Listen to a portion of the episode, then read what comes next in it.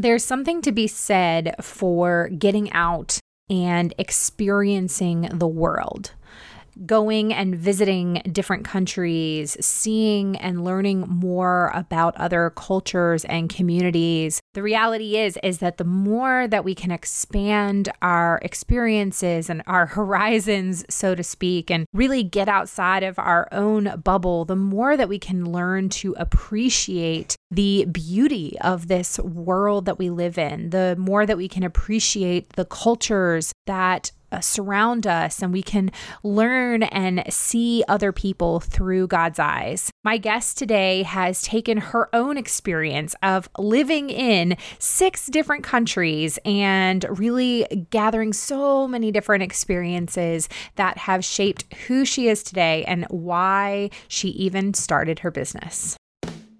Welcome to Business with Purpose. I'm your host, Molly Stillman of StillBeingMolly.com, and this show is all about bringing you the stories behind the brands, companies, and small businesses that are changing the world. Each week, I interview an entrepreneur, a CEO, nonprofit director, community leader, or just an amazing person who is trying to make a positive impact not only through their personal life, but also with their career. My goal is to show you that no matter what you do for a living, you can make an impact wherever you are. My guest this week is Deanna Cook a global changemaker and development professional with extensive international experience in Asia, Africa, Europe, and North America. Her latest project, Leah Collective, is a sustainable accessory brand of minimalist pieces ethically made around the world. She loves yoga, travel, spending time outdoors with her puppies, and all things conscious living. My conversation with Deanna was just such a breath of fresh air. She was just amazing and just really encouraged and inspired me in so many different ways, and I know you're going to love it too. So, without further ado, on to my conversation with Deanna. Deanna, thank you so much for being on the show. How are you? I'm doing well. Thank you. It's a pleasure to be here. I am just so excited to chat with you. And so I want to just dive right in and have you give us the Deanna 101. So tell us who you are, how you got started, and how you got to where you are today. Absolutely. So I grew up just outside of Toronto, Canada, but I was always curious and interested in the world around me in learning languages and learning about other cultures, other countries. And when I was in grade school, I remember telling people, when I grow up, I want to be a lawyer for the United Nations without really knowing what that meant, other than the fact that I wanted to help people who lived all around the world. So when I went to university, I ended up doing a business degree, but it was a really interdisciplinary program where I was able to study international management, international development, French, Spanish, and I also had the opportunity to study abroad in Spain, which was amazing. But when I graduated, I still didn't know exactly what path I wanted my career to take. So I started off interning with a small nonprofit in Canada who was doing uh, women's entrepreneurship training programs for different women artisan groups around the world. When I was working there specifically, we were working with artisan groups in Bolivia. So that was an amazing experience and I learned so much. But when the internship ended, I ended up flying across the world. I moved to Taiwan and I taught English for two years. So I really had the opportunity to dive into Asia and and learn Mandarin and it was incredible. But I knew after working in the Taiwanese school system for a few years, I wanted to get back into the nonprofit space. So I ended up moving to Tanzania and I worked as a marketing and fundraising coordinator for a small grassroots nonprofit that was working in the local community to support children and families affected by HIV, AIDS, and poverty. And I also had the opportunity to work with other small sustainable businesses in the community, a school program that they had as a part of the nonprofit, and some larger scale environmental initiatives there. So I lived in Tanzania for two years, and throughout this time, I was also experiencing a lot of transformation in my personal life. I was learning about what we purchase and what we consume, and how that fits into the broader picture of global supply chains and what really happens to the products that we're buying and then discarding. And it was really shaping the way that I wanted to live personally and, and the brands I wanted to support. So I, I also started exploring how business could be used to affect change in the world. Something that I had studied in university, but hadn't really explored in my professional life up until then because I mainly had worked with nonprofits and schools. So before I could really flesh out too much of an idea there, I got an amazing opportunity to work on an international development project in Thailand. So at the end of 2018, I left Tanzania. I moved back to Asia. Wow. Um, yeah, I, so I moved to Bangkok and I was working on a USAID project that was in education and employability in STEM fields across the lower Mekong subregion. And when I was in Thailand, I was also learning a lot in my free time about Thai silk and Thai textiles and traditional handicrafts, and really starting to form an idea of what a business could look like that would connect all of the different pieces um, that had shaped my life thus far sustainable business and ethical products, global supply chains. And during that time, I met with production partners and started to co create products that I wanted to see in my own life. So I left Thailand when my contract finished in mid 2019 and I moved to Costa Rica. As my partner, he had gotten a job. He is a teacher by trade and he had gotten a job at a school in Costa Rica. So I came to join him in Costa Rica, which is where I am now. And I continued working on my business, uh, the business that would later become Leah Collective, and continuing to work on the designs and on building the brand for a minimalist, sustainable product accessory brand. I also uh, continued offering marketing and communication services for nonprofits and sustainable enterprises. And finally, last month and uh, in April 2020, we launched pre orders for Leah Collective for our first collection of sustainably made minimalist Thai silk scarves. So it's been a wild ride, but finally culminating in, you know, the experiences I've had in my life to date. And, you know, I've loved every minute of it. Wow.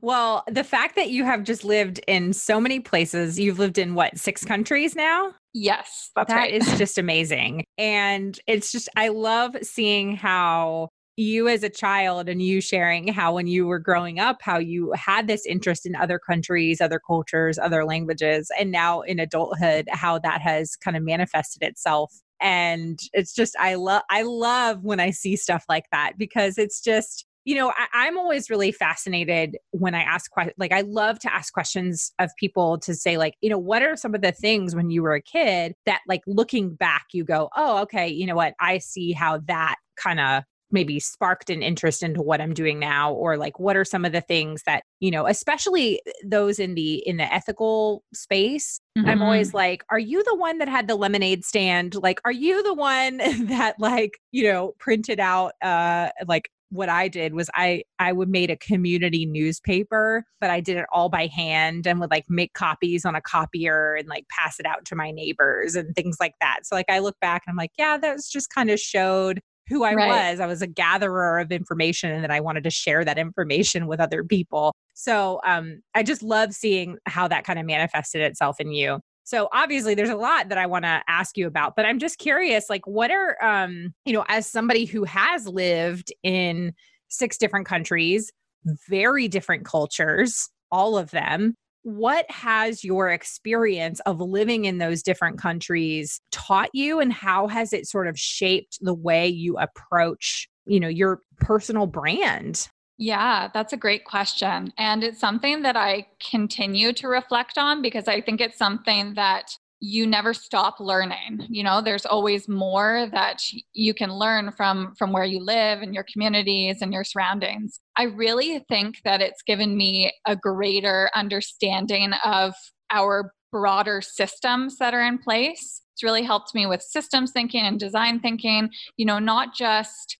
looking at a problem in terms of the immediate impact with what might happen directly as a result, but trying to put it in a larger context. Like, for example, something that I really noticed and learned about living in Tanzania was the secondhand supply chain industry and all of the clothes that get sent abroad kind of an, a side effect of our rapid consumption rate that has developed in the US constantly throwing out clothes that we feel are not trendy anymore, even if they're in perfectly good condition. How does that impact maybe a local seamstress on the ground in Tanzania or in Kenya?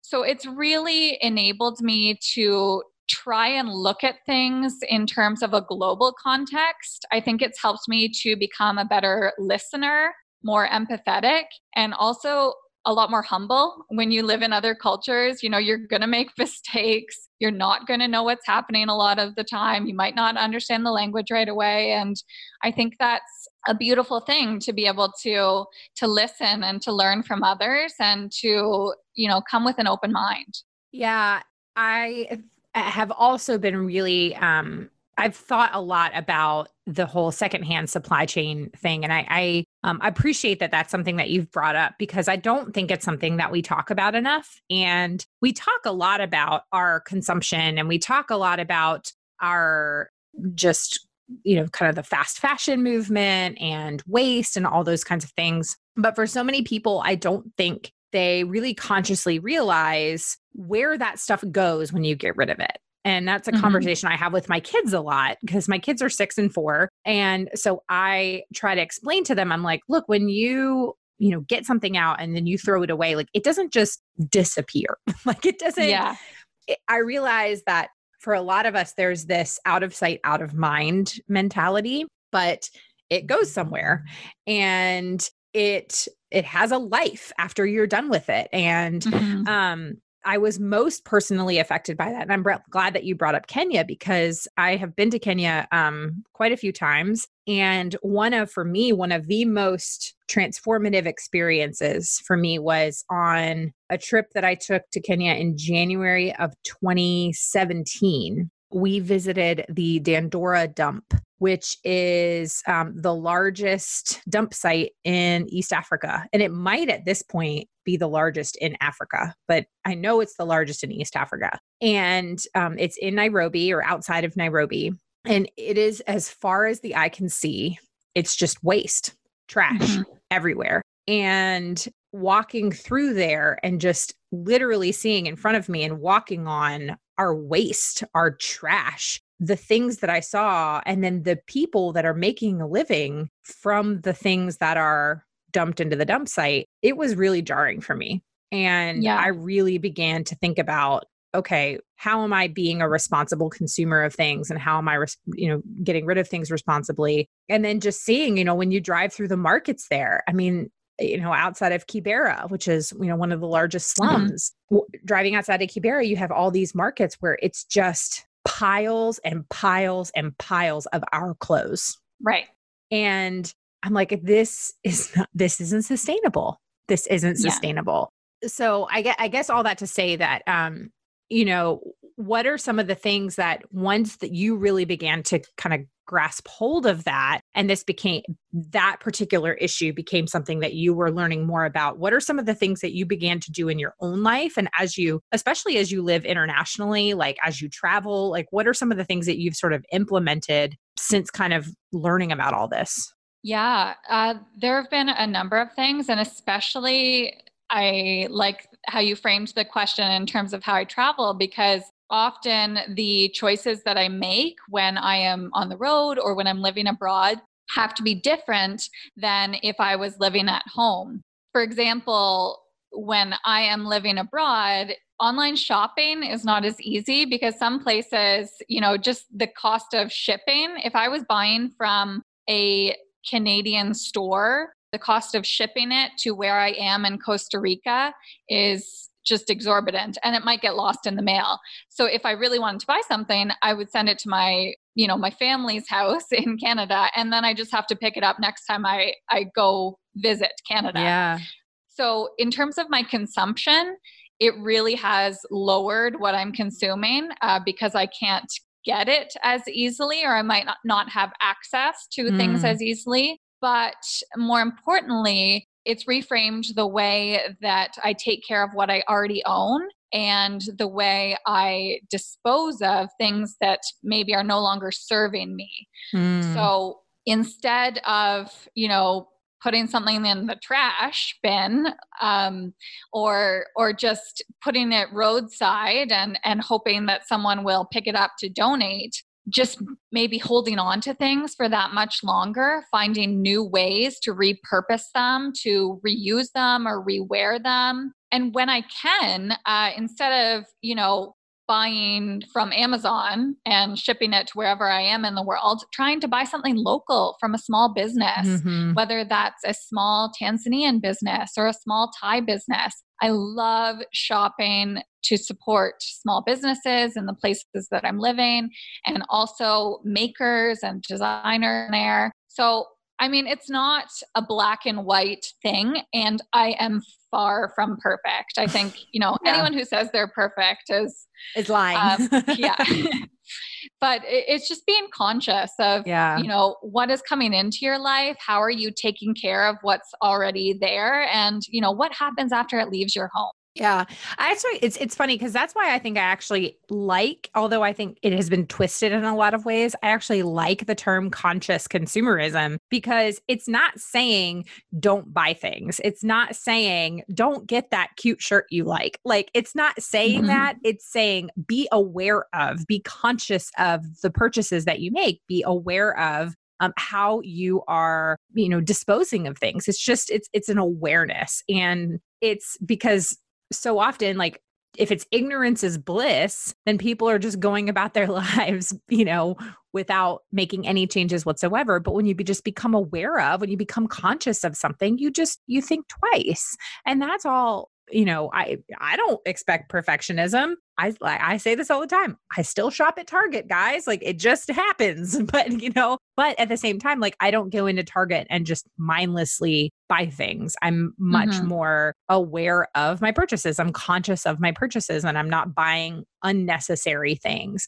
And if I can, I purchase it from a small business or an ethical business first. And then if I can't find it and I can't find it secondhand or whatever I need, then I'll buy it from Target. You know what I mean? But there's a step by step process that I go through before I get to that point. Yeah, for sure. Like, and as a small business owner, as a small brand owner, I, of course, I'm not saying never buy anything ever. Right. But I want someone, I want customers to love what they're buying, mm-hmm. to really take care of it and invest in pieces that they're going to treasure. I would never want to push product on someone who you know doesn't really care about what they're buying or, or where it came from and you know might just throw it out next year. I, I think it's just about being more mindful in our in our purchase habits and really yeah embodying those kind of best principles of conscious consumerism like yeah. you talked about. I agree i agree. Now you know you obviously you launched your business uh, leah collective.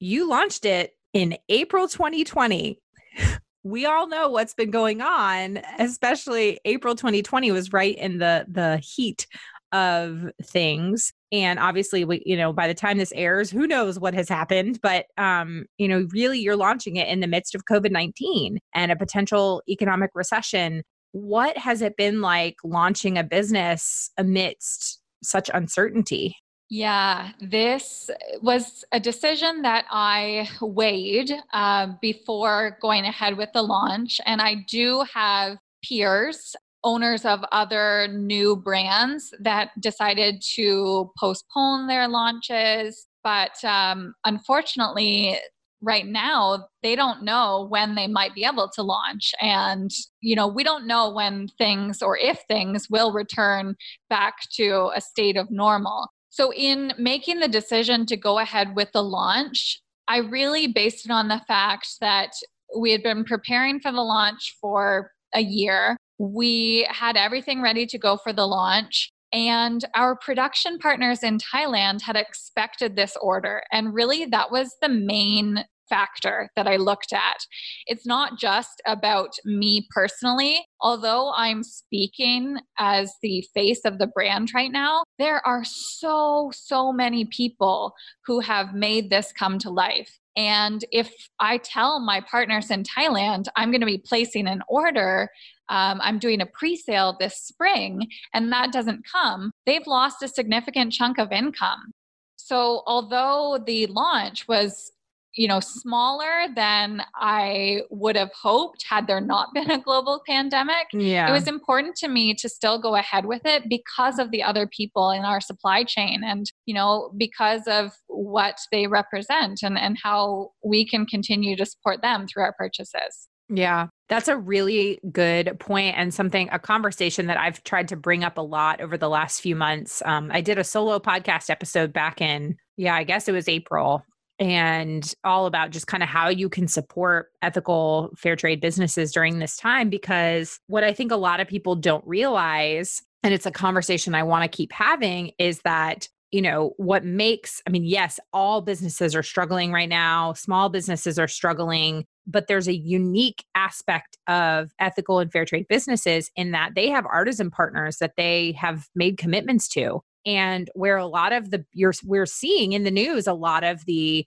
larger brands and even other you know businesses are canceling their orders. They're canceling their wholesale orders. Boutiques are not placing orders all these kinds of things. So you know you have factories and stuff that are getting their orders cut or orders canceled all those kinds of things. From all of the business own the ethical business owners i know they're fulfilling those orders. There's mm-hmm. they're not letting their art- artisan partners down and they're continuing to place orders with their artisan partners despite the uncertainty of whether or not they can sell it on the other end. And some people may or may not agree with that, but um, it's something I really admire about people in the ethical space because they're just like, you know what, I, I made a commitment and I'm going to follow through. And then I'm just going to kind of trust that it's going to be okay in the end. And so I think that's a really important conversation to have where you just said, you know, like we were ready. We'd placed the order. Our artisan partner was counting on this. We're going to do this. We're going to do this. Yeah, and it's, you know, it's it's tough for everyone out there, but we're just taking it day by day and yeah. doing what we can and, and trying to support um, the small businesses in our network. Yeah, absolutely. Now, for those that have not checked out Leah Collective yet, so I mean, so you, you shared with us that they're beautiful handmade uh, silk minimalist scarves. So, talk about the design. Um, they are scarves that can be worn 27 different ways or something like that. So, um, tell us about that and kind of how that came about and, and what the product is. Yes, of course. So we are launching, we launched with a very simple collection. You know, it's one product design in three different neutral minimalist colors. And I worked with the partners to find the right colors and the weight of the silk and the weave and the size for the scarf. And the goal in creating this product is really to create something that is uh, an accessory that you can invest in, that you can wear for years and years to come in so many different ways. A scarf that won't go out of style. Like you said, you can wear it in your hair, you can wear it around your neck, you can wear it on a bag. There are so many different ways you can tie it and style it. It can dress up an outfit, dress down an outfit. And when I was doing my research, I found that most of the silk scarves of that size are brightly colored patterns and prints and those are beautiful. They're stunning. They're like pieces of artwork really. And a lot of designer brands you know the french fashion and italian fashion houses have scarves like that that have been in their collections for decades. But to me those are more statement pieces because of the designs. And i'm someone who's a very uh, minimalist dresser. I wear a lot of solid colors.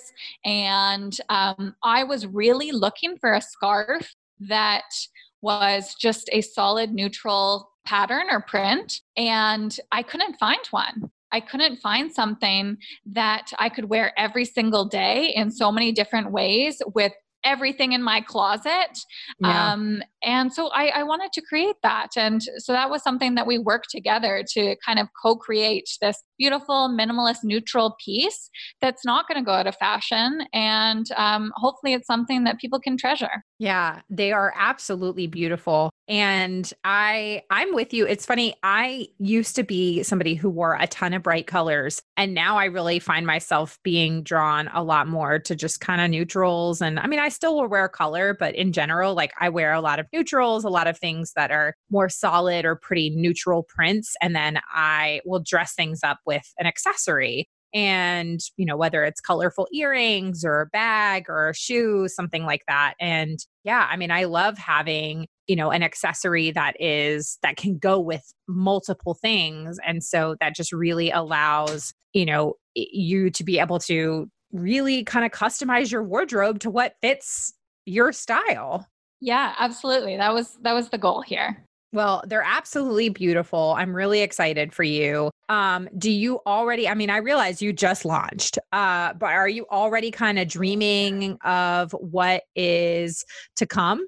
Yes. Uh, so for right now, I definitely want to stay in the accessory space, but I you know, I really would like to explore a warmer kind of uh, textile. So, like a winter scarf, something a little thicker. I would love to get into the hat space. I would love to work with handbags. These are, you know, big dreams uh, for the future, but I'm exploring what that might look like and different groups that we can partner with in other countries for future collections. Unfortunately, I probably can't travel right now to, you know, work with yeah. anyone in person. But I think that this is a turning point where we can reimagine what global partnerships might look like, even if we do have to do more work remotely.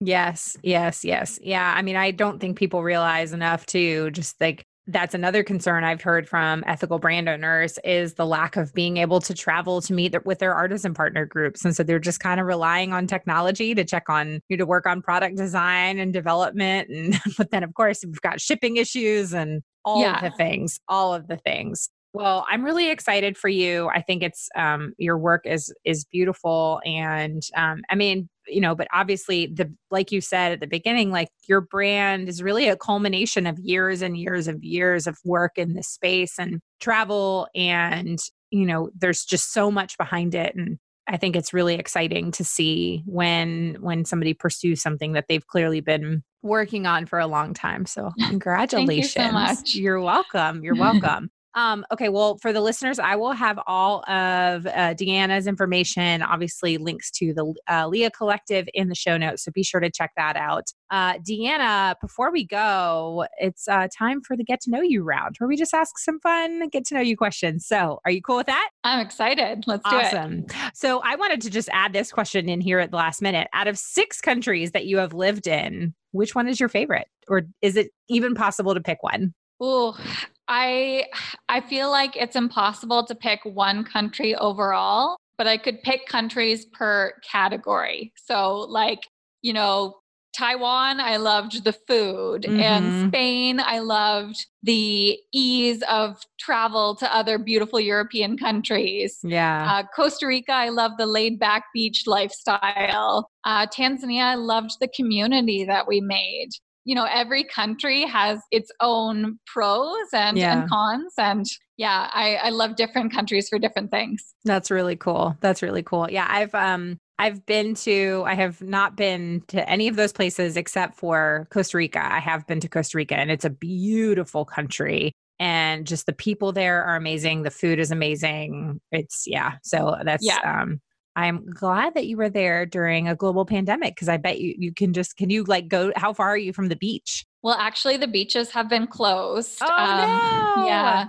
I'm like a 5 minute walk from the beach. Oh. So and we have two dogs, so normally we take the dogs go to the beach every day, but um you know, they're trying to prevent mass gatherings. So hopefully they'll open up again soon and you we can, can like enjoy look at the them nature. from afar. You can be like, yeah. "Oh, beach, it's so nice to see you."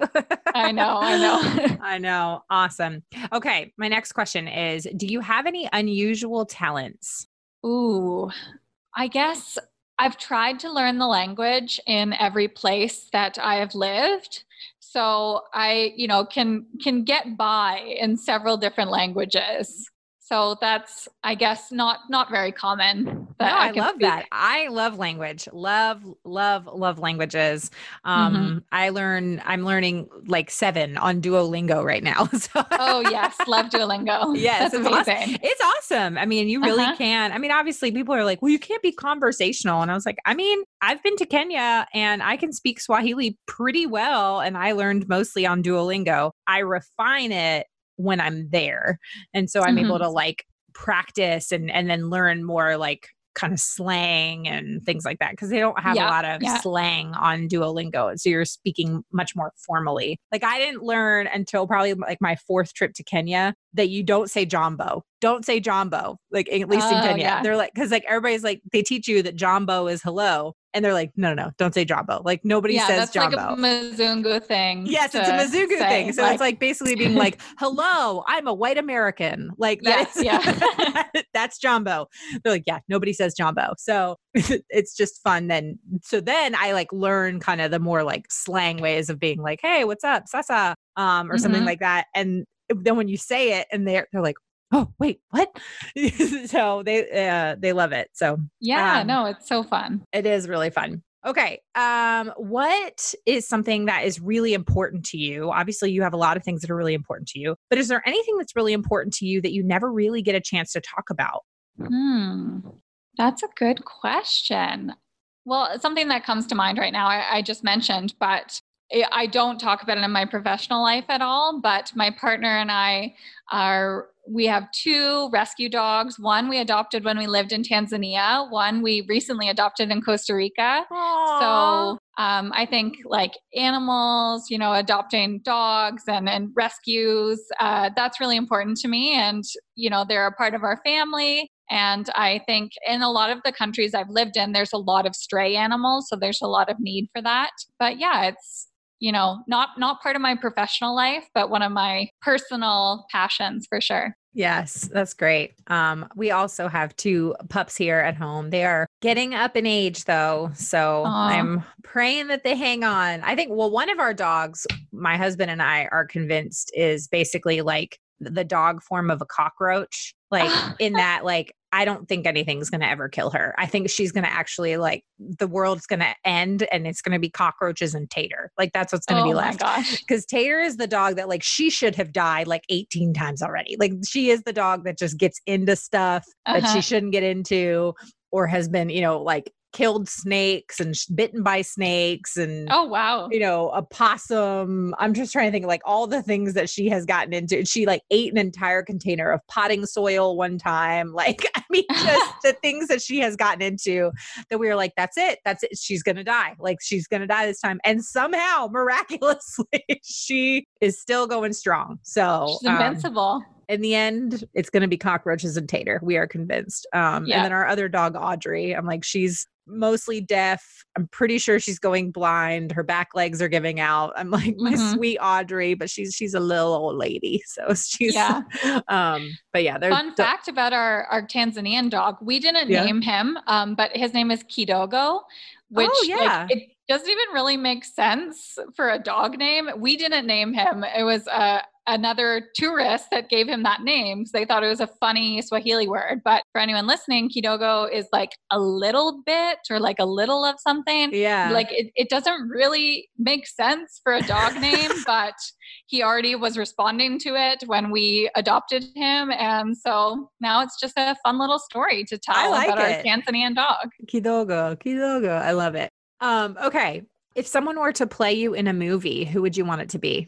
Ooh, Dakota Fanning, I think. Oh, that's a good one. You know, I just heard her and her sister were just cast into the or cast to play in the movie um in the Nightingale, which is the book oh. that's going to be or the movie based off of the book by Kristin Hannah. I think the casting was actually announced in like December, but I read the book in January, and it was really good. And so as soon as I saw the casting of Dakota and Elle Fanning, I was like, oh yeah, yeah, I can totally see that. Yeah, so I'm excited. Amazing.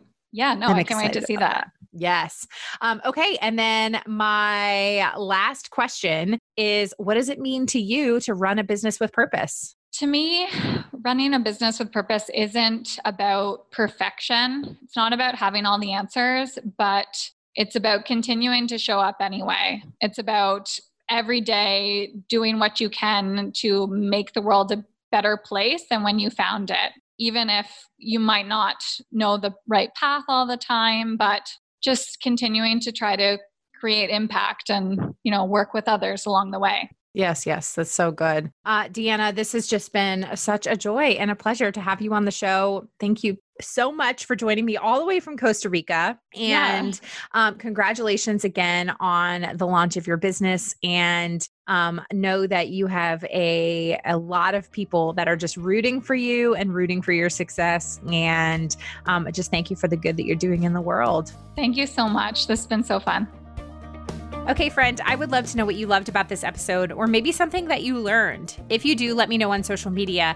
You can find me at Still Being Molly or at Business with Purpose Podcast on Instagram or Facebook. And don't forget to use that hashtag Business with Purpose Podcast. Thank you so much for listening to this week's episode. If you are a first time listener of the show, welcome. Be sure to visit the archives for past shows featuring incredible entrepreneurs and business owners who are literally changing the world with their businesses. And if you are a regular listener of the show, Thank you so much for tuning in week in and week out, and thank you for your support. Be sure to head on over to iTunes, Spotify, Google Play, Radio Public, or wherever you listen to podcasts and click that subscribe button. Clicking that subscribe button helps to make sure you never miss a new episode of the show. And while you're there, would you just take a moment to leave a review for me? Leaving a review really just helps me to know what you're liking and how the show is personally impacting you. As always, this show is produced by the amazing team at Third Wheel Media. Thank you so much for listening and go do something good with purpose on purpose. Now go do something good with purpose on purpose.